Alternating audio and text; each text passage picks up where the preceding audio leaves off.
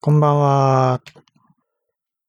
今日は2021年10月9日土曜日です。今日は、ちょっとまた口のが乾いてきてるので、あ、お茶もあと一杯分ぐらいしかない。あ、マジで終わりだ。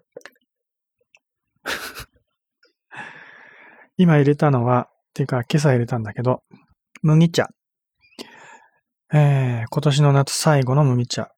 麦茶のティーバッグ使い切りました。えー、50袋入りとか、50袋、50包。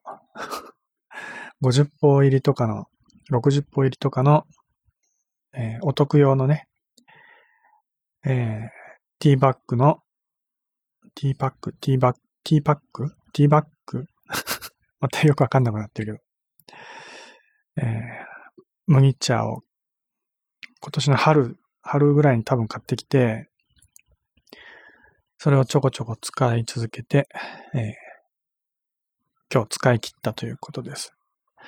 だから2ヶ月ぐらい持つやつだけど、他のお茶とも併用してるからね。ルイボスティーとか、ドクダミ茶とか、ナタマミ茶とか。まあ、麦茶、あんま美味しくないっていうか安物だからね。150円ぐらいで売ってる超安物、一番安いやつだから多分美味しくないのかもしれないけど、あの、いつもあんま美味しくないなと思いつつも、お湯、お湯をそのまま飲むよりは、白湯を飲むよりはマシかなと思って、麦茶にして飲んでたんだけど、多分入れ方もあんままず、うまくなかったのかもしれないね。一応、その、麦茶のティーバッグのね、説明には、5、1リットルぐらいのお湯を沸かして、えー、そこにティーバッグを入れて、5分間ぐらい煮出してくださいと。5分間煮出して、その後、えー容器に移し替えて、まあ容器ってのは私の場合このね、保温ポットだけどね。まあ、ホービン。えーに移し替えて、1時間ぐらい放置してからティーバッグを取り出してくださいって書いてあるね。だからその通りに作ってみ、見るんだけど、その通りにやってもあんま美味しくならないのよね。だ麦茶の作り方いろいろ、ね、あの、ネットで検索してみると紹介されてるから、いろいろ試してみるんだけど、どうやっても美味しくならないよね。例えば、煮出しをせずに、このポットの中にね、最初に少し少量のお湯入れといて、そこにティーバッグ置いて、1分間ぐらい蒸した後に、蒸すって意味わかんないけど、少し浸してね、あの、お湯を吸収させてから、さらにお湯を継ぎ足すというような、継ぎ足すような形で1リットル入れて、それを1時間ぐらい放置してから取り出すとかね。なんかそういういろんなやり方。で、煮出す時間も、説明には5分って書いてあるのを1分にしたりね。2分にしたり3分にしたり、その時間を変えてみたり。ね。いろいろやってみたんだけど、なかなか美味しくならないんだよね。で、どうしたもんかなと思って、最終的に最後の一杯っていうか最後の一つ、一袋でたどり着いた私の結論。まだ結論には至ってないんだけど、一応今日入れた麦茶は美味しいなと思うんだけど、割と美味しく出来上がったんだよね。入れ方の問題かはちょっとわかんないけど、まず入れ方は、とりあえず濃くする。で、私いろいろその煮出す時間を変えたりしたのは、あの、長時間煮出してしまうと麦茶の風味が飛んでしまうから、美味しくなくなっちゃうんじゃないかなと思ってね。だから5分って書いたのを短くしてみたりとか、あるいは煮出しをせずに直接この中に放り込んで、えー、お湯出しをするみたいね。そういうのやってみたんだけど、なかなか美味しくならないし、風味も大して変わらないんだよね。うん風味が良くなる、悪くなるってわけでもなく、大して変わらない。で、じゃあ逆に煮出す時間を5分より長くしてみようと思って、こんね、今回10分ぐらい煮出したんだよね。で、10分煮出してさらにもっと濃くしてやろうと思って、煮出した後にこのポットに移して、通常は1時間放置するのを2時間ぐらい放置した。まあ実際は1時間のつもりだったんだけど、取り出すのを忘れてて2時間後に うっかり忘れてて2時間後に取り出したんだけど、えー、まあそんな感じ。通常の2倍の時間だよね。煮出す時間も2倍。放置する時間も2倍で、えー、理論的にはかなり濃くなっているはずです。成分は濃く抽出された麦茶ってことになるよね。煮出す時間が長いってことは、風味は逆に飛んじゃってるはずだけど、ね。実際はどうだったかっていうと、まあ風味が飛んだかどうかはわからない。元から風味はほとんどないような麦茶だからね、安物だから。で、味は少し濃くなったかな。少しね、多少 あの、今まであんま美味しいなと感じなかったのは多少美味しく感じるかなぐらいな程度には美味しくなったので、要は安物の麦茶は少し長めにね、えー、濃いめに煮出しをするようにした方が美味しくなるんじゃないかなっていうのは最終的に最後の一つでたどり着いた結論です。で、今からもうね、あの、麦茶を新しいの買いに行こうとは思わないので、もう季節じゃないからね。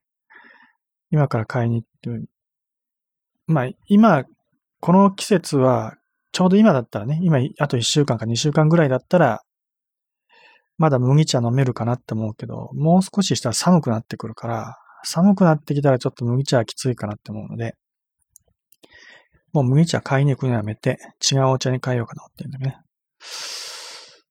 で、まあ、今日は最後の、今、本当にもう最後の、最後の最後、一滴まで 最後の一滴まで飲み切って終わるところです。これが最後の一杯。だ今日昼頃入れたお茶だから、昼過ぎか。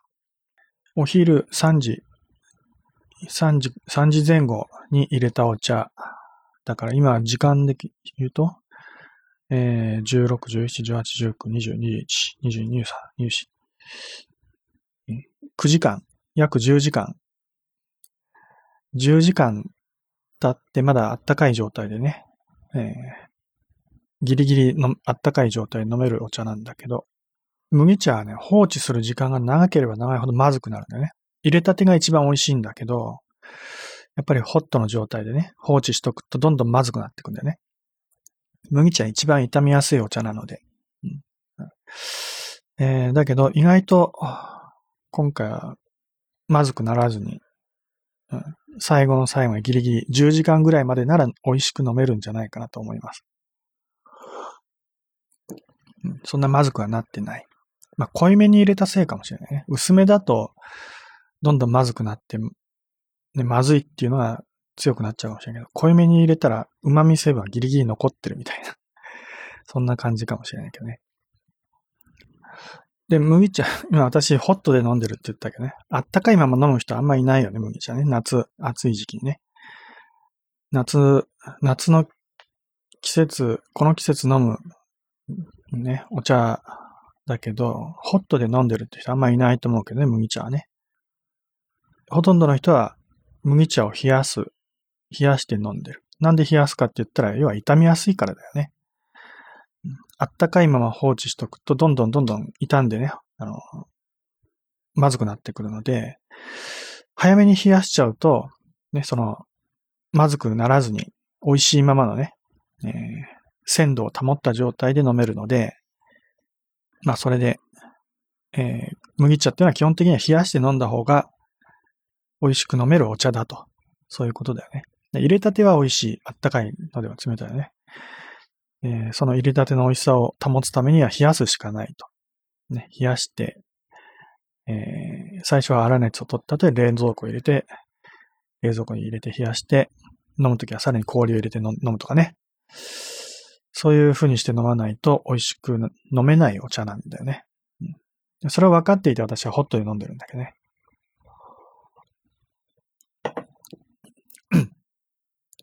お腹が弱いので。お腹が弱いので、冷たいのを飲むとお腹壊しちゃうし、で、放置して、ね、えー、傷んできた雑菌が繁殖した衛生的に良くない麦茶を飲むとまたさらにお腹を壊す可能性があるので、そういうリスクも負ってるわけだけどね。難しいとこです。今、えー、私のサイトでは、えー、スカイコールポイントツアーポイント通話占いっていうのをやってます。スカイコールっていうアプリ。ポイントを消費して通話ができる有料通話アプリだよね。いや、有料通話をするためのアプリ。それはスカイコールっていうアプリなんだけど、これで、まあ、簡単に言えば電話占いができるってことなんだけど、普通の電話占いとかだと、だいたい1分100円ぐらいだったりするわけね。100円以上だよね。1分100円とか200円とか300円とかね。だいたい100円が最低レベルだよね。えー、だけど、このこ、えー、スカイコールポイント通話占い。まあ私のとこの設定だけど、1分単位の時間制で、1分11円っていう料金でやってます。通常の10分の1だよね。約10分の1。うん、だから、1時間話せば660円。で、2000円で約3時間の通話ができる。それぐらいの料金設定です。要はこれ、このスカイコールで設定できる最低の金額なんだよね。まあ、ポイント単位で設定するんだけど、最低が10ポイント。1ポイント単位で設定できないからね。10ポイント、20ポイントみたいな、そういう設定しかできないから。一番低い金額で10ポイントっていう設定をして、えー、有料の占いやってます。